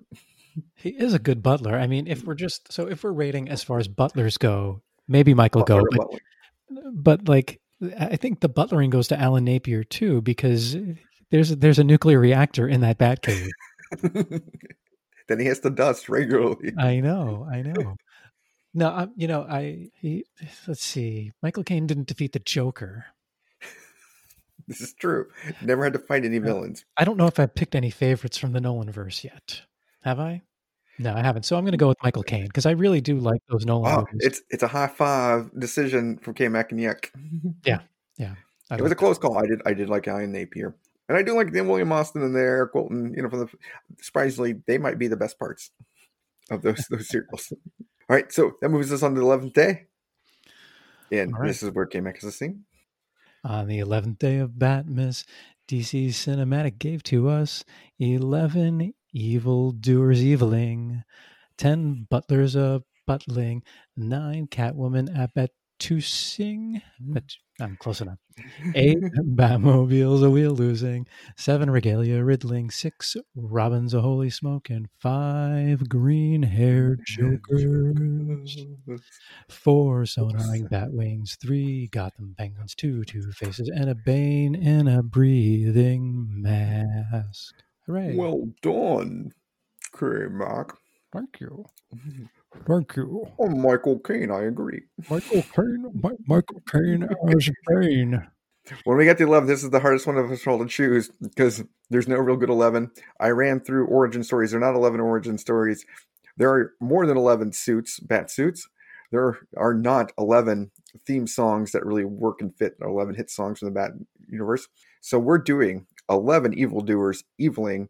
These are villains from either DC Cinematic that have actually fought Batman on the screens who are actually in the DC continuity. So most of these guys are from the 66th verse, villains that we saw in the 66th verse. Some are from the movies, but not as much. There's a lot of guys in Gotham that appear, but they never actually fight Batman, that are actually in the DC continuity, but they never fight Batman. But these ones all fight Batman. And so I'm going to do the rundown here for you. We have Mr. Freeze, who is played by 4 different characters, 4 different actors. Right, George Sanders, Otto Preminger, Eli Wallach, and Arnold Schwarzenegger. Mad Hatter, who's played by David Wayne in the 66th verse. There's Mad Hatter in the Gotham, but we don't recognize that because he didn't fight Batman. We have the awesome King Tut, played by Victor Buono, who gets retroconned into the DC universe eventually. We have Bookworm, who's played by the amazing, amazing actor Roddy McDowall. I do believe he did win some Oscars. We have Clock King, played by Walter Czak. We have Egghead, who is also retroconned in, played by also an amazing actor that everybody recognizes, Vincent Price. We have False Face, played by Malky Throne. And as mentioned, we have an appearance by the Puzzler, who's actually really a Superman villain, but he becomes the Puzzler because they couldn't get Frank Gorshin back to play the Joker, played by Maurice Evans. And then we have Poison Ivy and Batman and Robin, played by Uma Thurman. Scarecrow, played by the second man I want to be my doppelganger with, Cillian Murphy. And then finally, Ra's al Ghul, Liam Neeson, who is the future Alfred Pennyworth. Yes, future Alfred Pennyworth. Yeah, so we have a lot of villains. So, yeah, where do you want to start? Do you want to start at the top with Mr. Freeze? Amazingly, I think Mr. Freeze. All right, so we have the top 4. We've already done the top 4 villains. Those are Penguin, Riddler, Joker, and Catwoman. Is Mr. Freeze number 5? He might be just because of all his appearances. And he is a pretty, old school, steady Batman villain. But I think it's probably Two-Face. You think Two-Face? Yeah, I think Two-Face. Interesting. Even though we've only had a couple appearances by him compared to Mr. Freeze. Well, you're talking about cinematic or comic? Just all. Does Two-Face take the fifth position, or does Mr. Freeze? I think most people would say Two-Face, but probably based on cinematic, I'm starting to think Mr. Freeze might. Yeah, I mean, I think it's probably Two-Face, then Bane, then Freeze, because Bane has kind of moved up into more of a, I guess, prominent role in Batman villainy recently. So what's amazing about Mr. Freeze is he played by three amazing people. George Sanders is a great character actor. Eli Wallach, also a great character. Otto Preminger, not so much an actor, but an amazing director. He directed Anatomy of a Murder and a few other great movies, like you know, Academy Award nominated movies. That's so amazing. And they got him, hey, you want to pretend like you're cold the whole time and with a freeze gun? I'll do that. Right. And you had mentioned, I think in the last episode, that, you know, they tried to get really big stars to play the villains of the week on this show. And they did a really good job, because a lot of these people, you know, that we'll talk about a little more, you know, they were famous in their own right without anything to do with these Batman villains they played. Yeah. I mean, I think it's so interesting. Yeah. Those three guys, and they couldn't get them all to come back, even though I think only one of them made a two-peat appearance, because I think there's four story arcs with Mr. Freeze. It might have been Otto Preminger. Yeah. He's like, I'm not directing a really good movie right now. Or it might have been George Sanders. It might have been the first one. And then Arnold Schwarzenegger, of course, the Governator, plays them in maybe one of the most memorable turns as a villain in all of comic bookdom. Infamous. Amazing. Then so you have... Hold on. So Mr. Freeze in the 66 show, for Mr. Freeze's first appearance, when Batman is meeting with Commissioner Gordon and Chief O'Malley, they talk about his origin and how Batman caused him to be the way he is, because he was a mad scientist working on some freeze formula, and while Batman was battling them in their lab, the formula fell on him, and he has to keep his body at minus 50 degrees permanently. In every version, Mr. Freeze is kind of the anti-villain, where he's not bad to be bad. He is bad for a reason, because somebody forced him to actually do this, and his wife's frozen. He's trying to find a way to get the money to unfreeze her. Yeah, and so one thing Batman and Robin do when they fight him is they put antifreeze on their uniforms, and then they rub the extra on their skin. Don't do that at home. Well, antifreeze supposedly is very, very sweet tasting. That's the reason dogs love to lick it. Do not drink antifreeze. Do not put it on your skin. This is a safety announcement from Comic Books and Cold Ones. Correct. The more you know. Knowing's half the battle. That's what I was thinking. And then Mad Hatter, of course, plays the Jarvis Tetch character by David Wayne, and he is the one that can wear multiple hats and become different things. Right in the 66, he's not. Is he purely the Lewis and Carroll, Alice in Wonderland? No, he's just a dude with a hat, and the top of the hat pops up, and two like eyeballs come out and shoot lasers or like hypnotic rays at you. Not really that impressive. He looks in the 66 show. He looks a lot like Clock King, but he's wearing a hat. And then I'll skip over to go to Bookworm now, because there's a little tidbit that I read on the Wikipedia about Bookworm, played by Roddy McDowall, who goes on to lots of famous acting things that you guys can follow up on your own. But Roddy McDowall, very famous. But Bookworm is revealed to be, in the series, Mad Hatter's brother. Oh, is he really? Yeah. Oh, cool. I didn't know that. Yeah. He has a cool hat, too. His entire costume is made out of book leather. It's a suit made out of book leather. And he has a big worm coming from his hat, right? Yeah, he does. And he has the bookmobile, which is a van with like a library den inside the back of it. But every book in it, like one book has gas that comes out, makes you go to sleep. The other book has a radio where you can radio the base. So it's kind of like the Bat Cave on wheels. Isn't that kind of the worst? Because when you move a friend, like you help your friend move, you know, the worst thing to move is a couch. The second worst thing, of course, are always the boxes of books, because they weigh a ton. And you know that no one's going to read those books again, or has read them, or will read them. They're going to collect dust. They are and they're going to sit on a bookshelf, and you're going to be like, why did we move this? So I don't understand how he could be an active villain, but I do like that episode. I remember it, especially with Roddy McDowall playing him. So yeah, Cornelius. Yes. Okay, so King Tut next. Great villain. I love King Tut. The best. Yes. So he's a Yale professor. When he hits his head, he thinks he's King Tut and that Gotham is his kingdom. He's an Egyptology professor at Yale who gets clocked in the head by some rabble-rousing protesters. And his crew is great.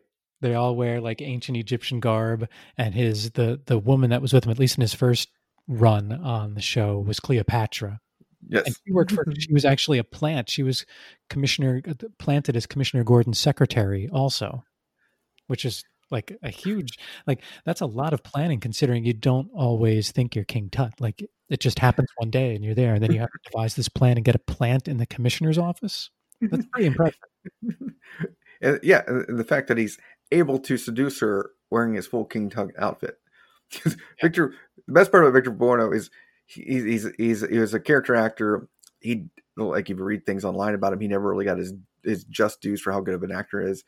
But he's so much famous for just this role as King Tut and how much he hams it up and stuff. But he is not what you would consider a villain body type to be. No, and his King Tut cries all the time too. Every he cries, real tears. Yeah. Oh, he's a good actor. I know. Victor Buono brings it. I mean, but it's one of those sad things that he never got to do more than just be King Tut. But he'll forever live on as King Tut because of it.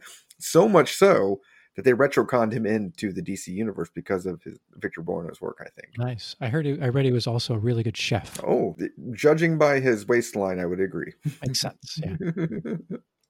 All right, who's next? Clock King. Clock King is played by Walter Slezak. He likes clocks with cameras in them, and he has spectacular eyebrows. They're dark, and they point almost straight up. Yeah. And he one time got one of his clocks into Wayne Manor, pointed the bat poles, like where the bat poles would open up, but he retrieved his clock before he was able to, and it wasn't there to try to find out who Batman was, but if he had left it there long enough, he would have found it. Little fact. So the previous guy we just covered, King Tut, he is one of two villains in 66 that figures out Bruce Wayne's Batman, but he forgets it because he gets clonked in the head twice to forget it. Clock King is not successful at doing it, but the next guy is. Oh, really? Yes. So I guess we're going to say that Egghead found out. Yes. Twice, I believe. Wow. If I remember right, yeah. And I can't remember why he forgets. Played by the amazing Vincent Price, you know, all-world horror actor, everybody thing.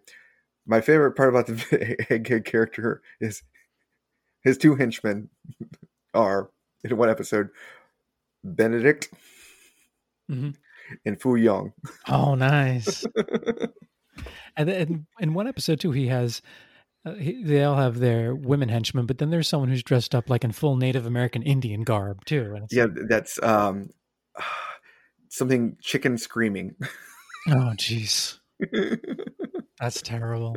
I believe that's the name of the henchman is Chicken Screaming. Jeez, Vincent Price, great actor though.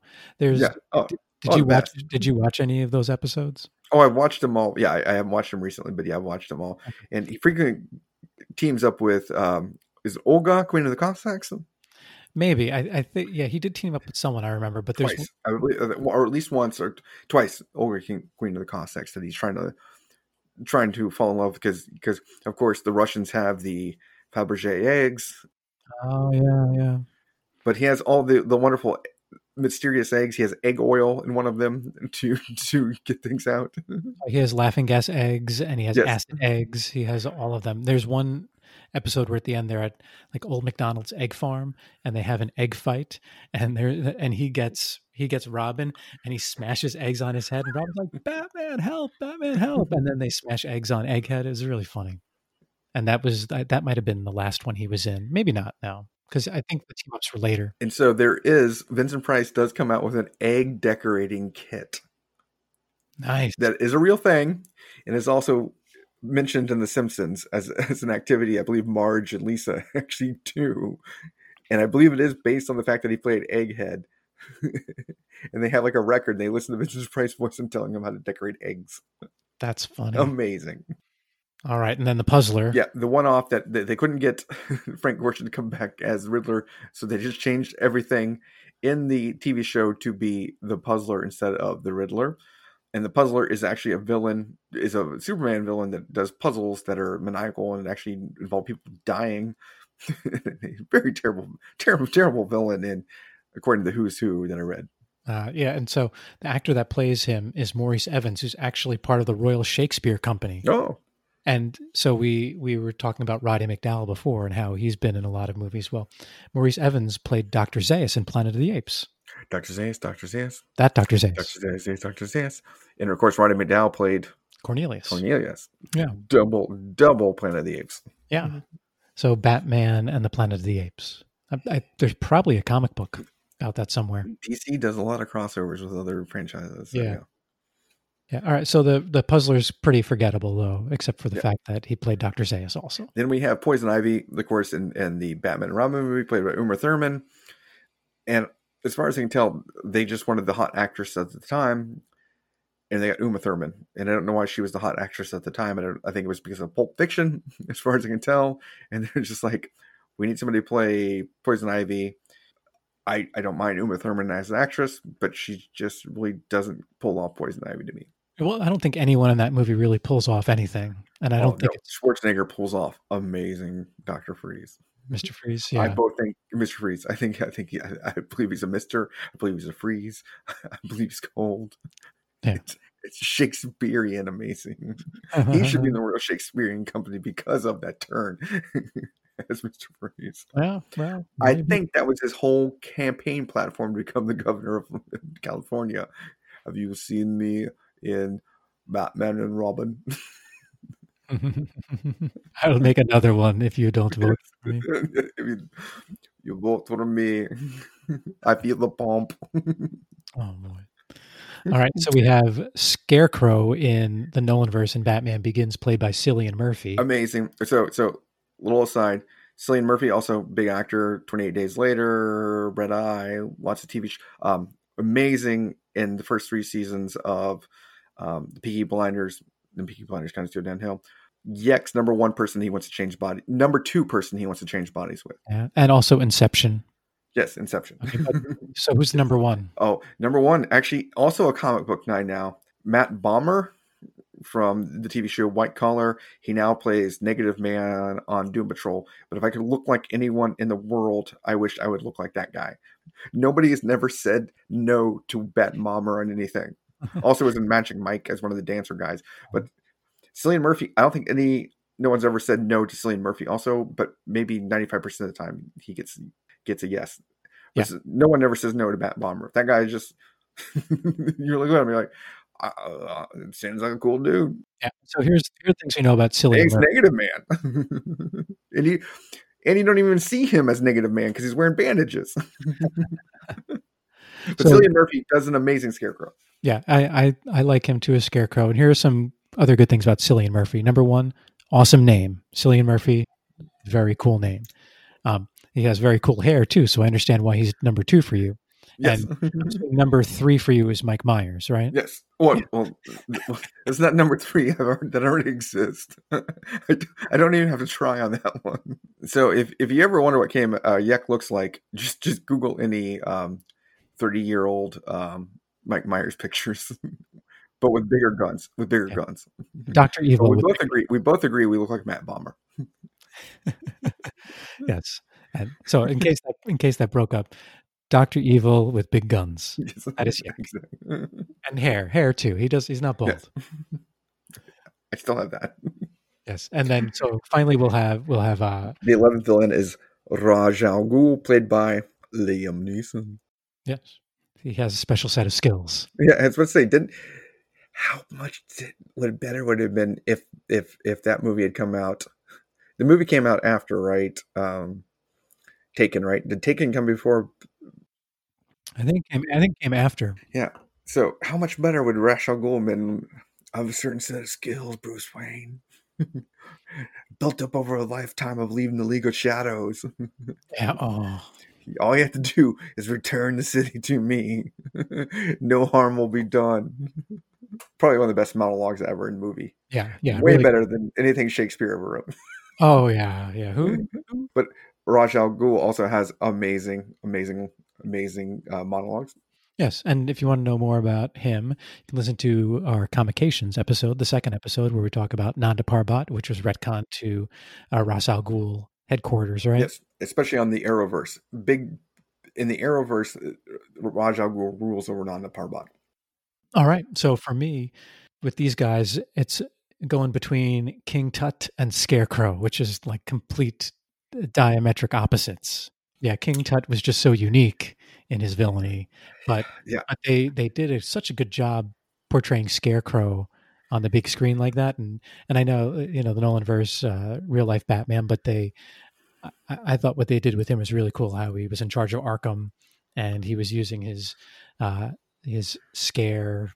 What is it called? The scare dust or whatever to the fear gas. Fear gas, yeah, the fear gas to keep everyone in line at Arkham, and it was neat how Batman. The visuals associated with this fear gas were really cool in that movie. I'm going to make it easy for you because I'm going to go King Tut and Egghead. So I think we're both having King Tut, unless we'll make King Tut it, Victor Buono, because Vincent Price is amazing. I remember as a kid even being like, this Egghead is such a silly villain, but you want to watch him because it's Vincent Price. Yeah, the acting is great. Yeah, it's just so interesting. You're like, my dad would become, oh, it's an Egghead episode. I don't want to watch it. But I'm like, you don't want to watch Egghead. Call me when it's Catwoman. But no, Egghead's amazing. And he's got his lady, that's his Russian bride, Olga the Cossacks. He's always after the eggs. But no, King Tut, Victor Buono does such a job as that actor, that character, and everything. There's a reason he has to be coming in the real comic world, the actual, that's real, the fake comic world, the written comic world, yeah, the written comic world that is there, because he makes that character villainous and interesting to watch. Like, you're intrigued by him because he's a normal guy that thinks he's King Tut, right? And it's super creative too. It's a really and he thinks Gotham is Thebes, and he wants to recreate it as ancient Thebes. And his outfit is great. He's a great chef. I kind of want to hang out, King Tut. Yeah. So for the final round, this is my whole go through, but I think we're going to do a sing along here where I do one day, you do the next day. So because we're on the 12th day here, guys. Let me take a sip of my fine Kentucky Christmas morning beer, because I'm about to sing the 12th day of Batmist that you've all been longing to hear, and the one we're going to talk about a little bit here. This is a sing-along, so if you're at home, sing along with us. Yes. On the 12th day of Batmas, DC Cinematic gave to me 12 bats a battering, 11 evildoers eviling, 10 butlers a butting, 9 Catwoman a bat-toosing, 8 Batmobiles a wheel-losing, 7 regalia riddling, 6 Robins a holy smoking, 5 green-haired jokers. 4 sonaring bat rings, 3 Gotham penguins, 2 faces, and a bird, and a breather. That's it, guys. Right. So we're on the 12th day. All right. Good night, everybody. We'll bring it down. 12 bats battering, in place of course, 12 drummers drumming, because bats don't drum; they battering. Right. And that means we're going to count down everybody that has played Batman to be or Batman on live action. And I'm going to run down them really quickly here. We have Lewis Wilson in the 43 serial, Robert Lowry in the 49 Batman and Robin serial, the classic Adam West in the Batman TV show and Batman 66 movie, Michael Keaton in 1989 and 1992 Burtonverse, Val Kilmer in Batman Forever, George Clooney in the terrible Batman and Robin, Christian Bale in the Nolanverse, Batflack, of course, in the Schneiderverse, David Mazouz in Gotham as the young Bruce Wayne to be Batman, Mikhail Murdick in Gotham in the final episode, because they chose, like, who could have the worst names to say for me to be on Gotham.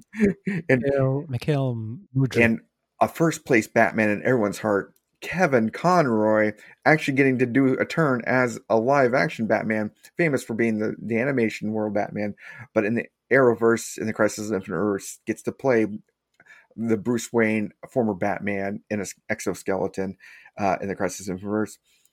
Ian Glenn, you know him as Sir Jorah Mormont from a TV show that some people watch called Game of Thrones. But in Titans, he plays the retired Batman, Bruce Wayne, that appears to Dick Grayson, who's leading the Titans. Oh, cool. And eventually we will get Robert Pattinson and the Batson universe that we are talking about. But those are officially the reason we could do this right now. We have 12 live action Batmans. Hooray. Who would have thought? You've been waiting for it. So the first group we have in the Serial and the 66 universes. They shouldn't be called the Serial verse more. They should be the Brawler verse because these boys bring it. So my daughter would affectionately refer to these Batmen as the dad bod Batmen. They all got their dad bod showing. Amazingly, Lewis Wilson kind of skinnier compared to Robert Lowry. Robert Lowry full on beer belly wearing that outfit. Lewis Wilson a little skinnier, but ready to bring it. Both of them with their swingings. But of these two, Lewis Wilson was defining the character. I will say. He does an okay job. He gets the Fist of Fury going. Like when I say Fist of Fury, he's jumping, he's punching, like windmill punching. But really, Robert Lowry takes it to the next level because he has an amazing scene that K-Mac and I have talked about multiple times already, where two hoodlums are running around a hallway, and then around the corner they run into Batman, and he takes both of them by the collar sleeves and does a double head crack. Right, he jumps up in the air while he has them by their shirt collars and smashes their heads together. Double smash, which we were trying to get a gif of. It is the most amazing move ever. It is the closest that we can get to like 70s Batman doing the double head scissor kick in live action. Smashes them. And now Adam West too. He does something like double head scissor kicks, but he's always swinging from something. Yes. Also an amazing brawler, Adam West. So yeah, I will say Robert Lowry probably, he actually looks like he has training. We'll go back to this year. In both the Serial verses, you realize back in Hollywood, they didn't have a thing called stunt choreography or fight choreography back in the day. It's just like, go at it, kids. Just swing away.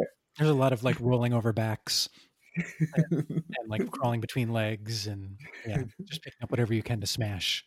Just swing, because there's a lot of guys hitting the ground and then forgetting about the guys hitting the ground and like double teams, triple teams going on when they're fighting them. Like, luckily, Little Robin's there, but it's amazing. Watch the Serials, guys, because the fights are just out of this world amazing. But that brings us to Adam West, who classic Batman, also dad bod, but the first one that is, the two previous actually use a Batcave or whatever, but the first one that's like kind of a literate scientific mind that's truly the Batman. Right. And he knows just about everything. He has a utility belt that has like everything you can think of, like pills to combat almost every single kind of gas or other pill or whatever. One time, so in a King Tut episode, King Tut made this potion out of scarabs that would control people's minds, and for some reason I think Batman drank like 6 glasses of buttermilk before he went to face King Tut, and that counteracted the poison. It was something like that, but lines of stomach. I remember lines of stomach, but I will go back. Lewis Wilson never uses the utility belt. Robert Lowry does use the utility belt. He carries breathing apparatuses that look like vaping tubes. So they vape. Like 49, they're vaping. But he also, in one episode where they get locked in a room and they start, the wizards start releasing carbon dioxide into the room to kill them. Not carbon dioxide. Yeah, I know, not carbon dioxide. Because, there's nothing like carbon dioxide and we're inhaling now. Right. All around us. But he pulls out a full acetylene torch from his belt. Oh, I remember that one. That's impressive. With tube and all. I don't know where the fuel source is actually coming, but he has it in it. Yeah, and so 66 Batman has a laser in his belt. Oh, and so at another time when this is in the same King Tut caper, right? King Tut kidnapped Robin. Well, King Tut had Robin, but Batman tracked him with his Bat Geiger counter because he placed some radioactive material in Robin's belt. Well, Robin's never gonna have kids anyway. I know. Robin, why are you growing that third arm? I don't know. You sure needed an extra ear. Sure needed to be sterile. Yeah, Robin became Dr. Manhattan. Now riddle me this. Mm-hmm. Did Batman 66 ever use batarangs? I don't know. I can't remember. He used them as part of his bat grappling hook. I don't know if he ever referred to them as batarangs, but every time he would throw one, he would say, "Robin, get back." And Robin would be like, "Okay, really get back," because dangerous stuff. It is a batarang on end of the grappling hook thing that he throws up. Yeah. And do the famous wall climbs. Yes. When they do the wall climb in 66, every once in a while, those are famous people also. Yeah, like Jerry Lewis, Sammy Davis Jr. The Green Hornet and Kato were in one of them I watched. Yeah, and they played the Green Hornet and Kato do two episodes. They do crossover. Multiple crossovers, yeah. But they're there. A little man by the name of Santa Claus. That's right. Ho, ho, ho. But I always like that part. Yeah. And then, yeah, so after all the Adam West amazing, we get to Michael Keaton, who was panned to be Batman. Like, everybody was like, why did you choose Michael Keaton? This makes no sense. Mr. Mom's going to be Batman. Beetlejuice and a Batman. Beetlejuice is going to be Batman. But he played a much darker version of Batman than the previous incarnations. For sure. What's amazing is he plays the darker Batman, but he's the lighter Bruce Wayne. The best part about Michael Keaton is you realize the person Bruce Wayne isn't Bruce Wayne. He's Batman.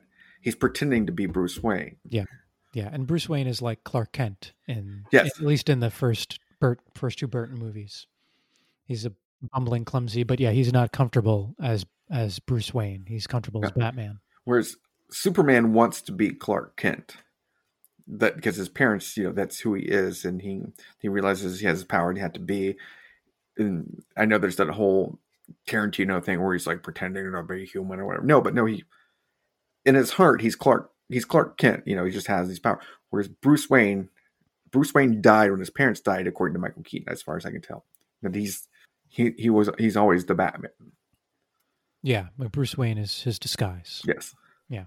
I agree, and more so than I think Clark Kent being Superman's disguise, right? Because I don't buy into that alternate thing. Is because the Kents raised Superman to be Superman, and you watch it, but no one raised Bruce Wayne other than Alfred, Yeah, and the rage built, and Michael Keaton actually gets that, because you don't the Bruce Wayne is it's such an odd he. He's fumbling, stumbling, and he's like, I don't know what I'm doing. Right, yeah. He's not very comfortable in his Bruce Wayne life, for sure, regardless of what's going on. It's kind of similar to Christian Bale in a way, but that's skipping ahead a little bit. Because we had to pass over the two who were great actors, Val Kilmer and George Clooney, just being blah. Right, well, they took the paycheck, and that's fine. You beat me to it. Cha-cha-ching. Cha-cha-ching. That's to get paid. Cha-cha-ching. George Clooney and Val Kilmer, if you ever want to come on this show and tell us how bad you think Anne Hathaway played Catwoman, please do. With that paycheck, you can buy the beer. Yeah. Send us beer. You don't even have to come on. Don't worry about it. I mean, unfortunately, George Clooney went on to do nothing else after this. It was a terrible career decision for him. Yeah. And Val Kilmer kind of ended his career with that movie, because before that he had Doc Holliday and he had Jim Morrison, which were two really good. He went on to do, he did that movie with the heist movie. Saint. We did The Saint, which was also supposed to be a superhero movie. Elizabeth Shue was okay, but he's playing much more. But he did the movie. MacGruber? He did Heat. And it wasn't after this. He was after this movie. Yeah, I think so, but this is the only movie that matters for Val Kilmer. All right, but they only played Batman in one movie. Everyone else had a much longer tenure as Batman. So not technically. Christian Bale, yes, probably number two famous Batman right now after Michael Keaton. For the people that don't know Adam West, the younger ones, he's probably the kid's Batman is Christian Bale. I think he's better as Bruce Wayne than Batman because he's I'm Batman. He's got that grumbly voice the whole time. Yeah, his Batman voice wasn't great, but what his Batman did was really cool. He had a lot of... He's less memorable in the movies for being Batman than just when he's just not talking. He's better not talking Batman than when he's talking Batman. Yeah, I would agree with you on that. Yeah. Which is weird. I'm Batman. Yeah, I'm Batman. That's the only thing he has to say. Everything else is terrible. Yeah. It's terrible. It's it's not as interesting as him moving and being Batman and the force of justice or whatever. Yeah. Christian Bale is known as the cult actors. For the people who know, he's Newsies, Empire of the Sun, American Psycho, right? American Hustle. I mean, no, like he's like an actor's actor. So, but like these young, the movies he did as a kid, even, or you know, elevated him to like be an actor's actor that he could have won awards for. And then he's doing this iconic role where he's so much better when he doesn't speak. In my opinion. Yeah, it's that is a little weird, but he is definitely a good Bruce. He's Wayne. Good as Bruce Wayne. When he's speaking as Bruce Wayne, because when he's like, I'm Bruce Wayne, Batman. When he's interacting with Michael Caine, that's great. But it's when he has to actually wear the cowl and he's speaking. Yeah, I agree. So the action sequences with him as Batman are really good, but the dialogue is not good. And he's also going to be in Thor: Love and Thunder. Who is he playing? Gore the God Butcher. Interesting.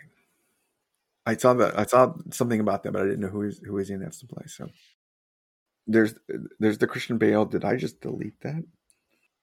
So we're looking at our thing here on the screen. I deleted the whole thing where I got rid of Christian Bale and Val Kilmer.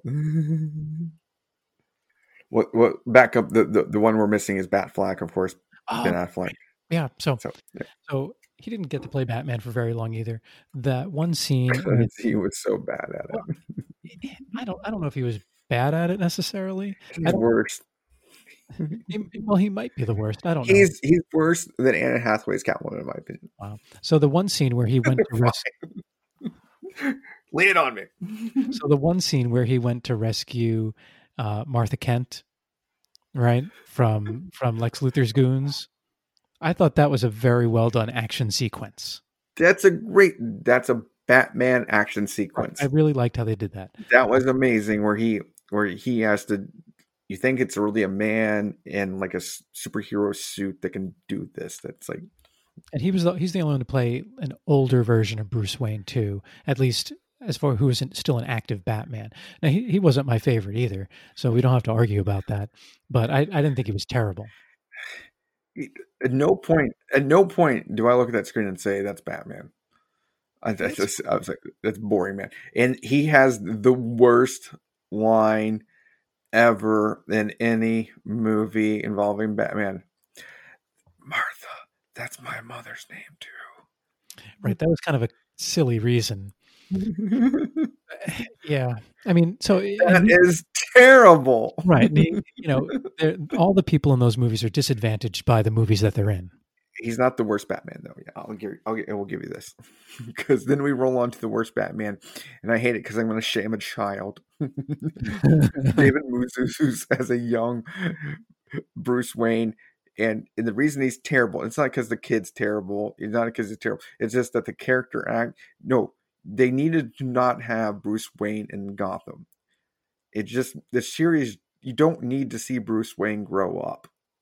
He's already got his destiny from his parents being murdered. You don't need to see him as a sniveling little kid who ransacks and runs with hoodlums and are always at risk. No, he needs to be seen as the sheltered kid that's brooding. They don't need to show him ever, and I don't know why they put him in Gotham and ruined the whole character. To me, it's the equivalent of when you see Boba Fett in the second prequel as a sniveling, whiny little kid. It's no. Yeah, it might even be like seeing Anakin as a sniveling, whining little kid. Not as bad. Not as bad, because you. Let me rephrase that. Not the young child Anakin, but also the second movie Anakin as that sniveling, whining kid. I'm not as worried as much as, but freaking Boba Fett is a hard man. Just like Batman's just a hard man. You already know why he's hard. You don't need to ever see. He's never been sniveling. He takes your porridge.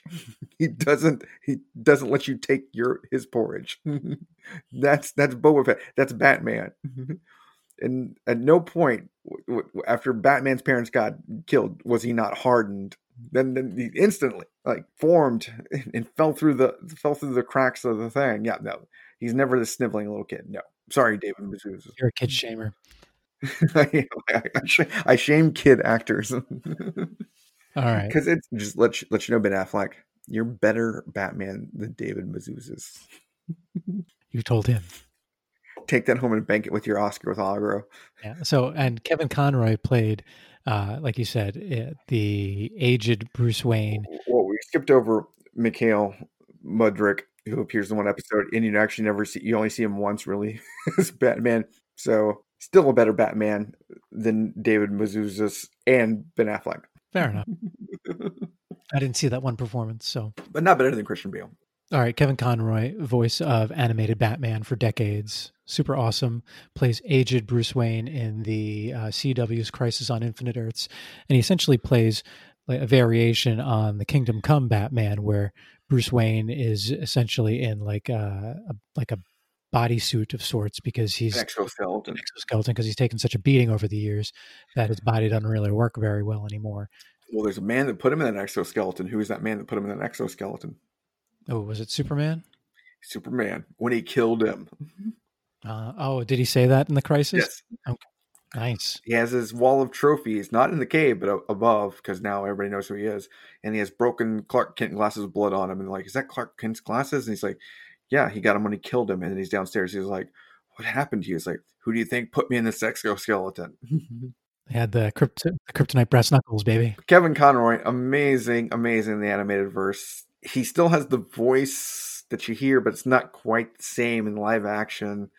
But he still brings the heaviest Batman a little bit, I think. Even as the evil Batman. Because he talks about the killing and how the killing can. Because he's a hard man. Yeah. Definitely honorable mention here. Never soft. Never sniveling. Hardened from a child because his parents were gunned down outside of a Robin Hood movie. Or Zorro movie. And from that moment, that's when he starts his training to become Batman.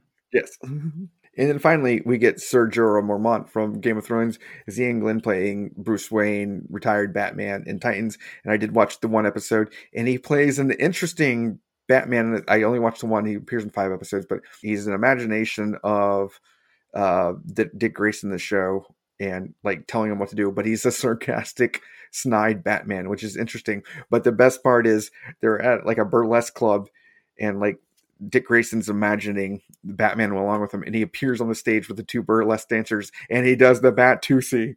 Oh, sweet. You're going to see Sir Jorah Mormont do the Bat-Tootsie with 2 boobies hanging out on both sides because they show nudity on Titans. Yeah, it's amazing though that he's but he's condescending and sarcastic, which is interesting. That's never a characteristic. You hear Batman, he's curt and short, right, and to the point, but he's never yeah, what you think, Wonder Boy? That's basically Boy Wonder. Usually you get Robins being sarcastic. Yes, and it's the reverse with the England. So it's interesting to see, that version of Bruce Wayne where he's like, what do you think, Boy Wonder? And he has Jason Todd as a young Robin appearing in that also. So, oh, that's cool. Which we kind of skipped over in our things. We didn't recognize it because I didn't watch Titans far enough. All right, well. Anyone got a problem with that? Send us an email. Send us more emails. All right, so who's your favorite? So it comes down between Adam West and Michael Keaton, right?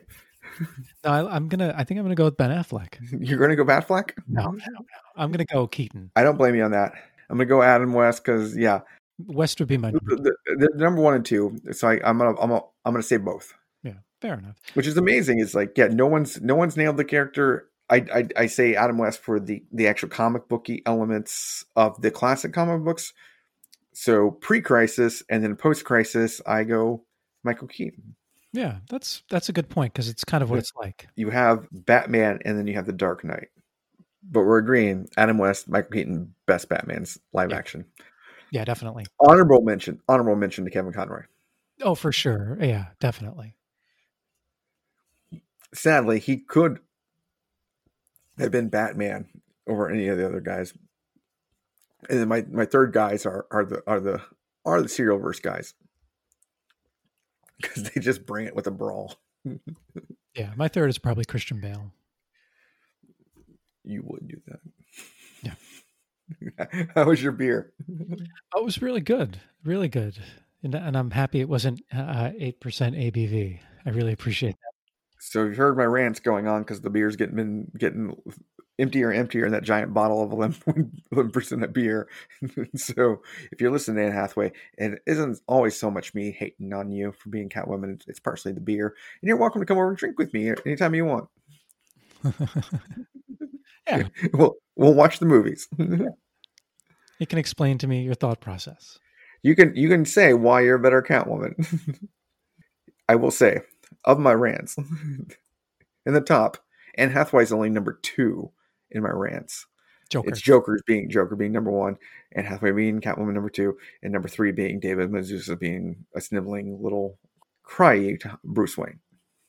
I don't know. You have no rants. You are a principled man. So to go over the days again, I do have rants, but they're mostly Marvel rants. Yes, but to go over, we'll post these 12 days so you can sing them along. But those were, again, are 12 bats bat-ranging, 11 evildoers eviling, 10 butlers a-butling, 9 Catwoman bat-toosing, 8 Matt Mobiles a-wheel-losing, 7 Regalia riddling, 6 Robins a-holy smoking, 5 green-haired Jokers, 4 sonoring Batwings, 3 Gotham Penguins, 2 Two-Faces, and a Bane and a breathing mask. My breathing mask. That was horrible. Bring it. So, how do you rate your beer today? I was just, I really liked it, and I've had it before. It's almost tastes like a sour, but it's.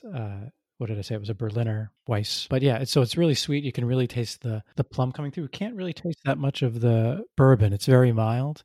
So I really, really did enjoy this one. So I am going to give my beer a Wap Pow Bam from 66 Batman. Nicely done. What about you? So my beer, because it's a big Kentucky Christmas morning, you wake up like you're a pennyworth. That's Eric Wilton from 49. You start drinking and you feel a little stately like Alien Napier and Michael Gough, and then eventually you're full on Michael Caine, smiley faced, until you're fighty like Sean Pertwee in Gotham for Alfred Pennyworth. Nice. That's a long rating. Yes. It's the best rating. It is the best rating. It's very good. Because I love Alfred Pennyworth. Yeah. All right, kids. So, yeah, we've been rambling for a while now because we like to talk and drink beer. Once again, you can hit us up at cbcopodcast@gmail.com, Twitter at cbco_podcast, or Instagram, Comic Books and Cold Ones. Write us, and we always love to hear from you. This is Yek signing out from the Bat Cave underneath a giant penny. Maybe a dinosaur will fall on me also because I drank way too much beer. Yeah, and this is K-Max signing out from the Bat Wing, silhouetting the moon. All right, everyone. Take care. Thanks for listening. Enjoy your Batmas.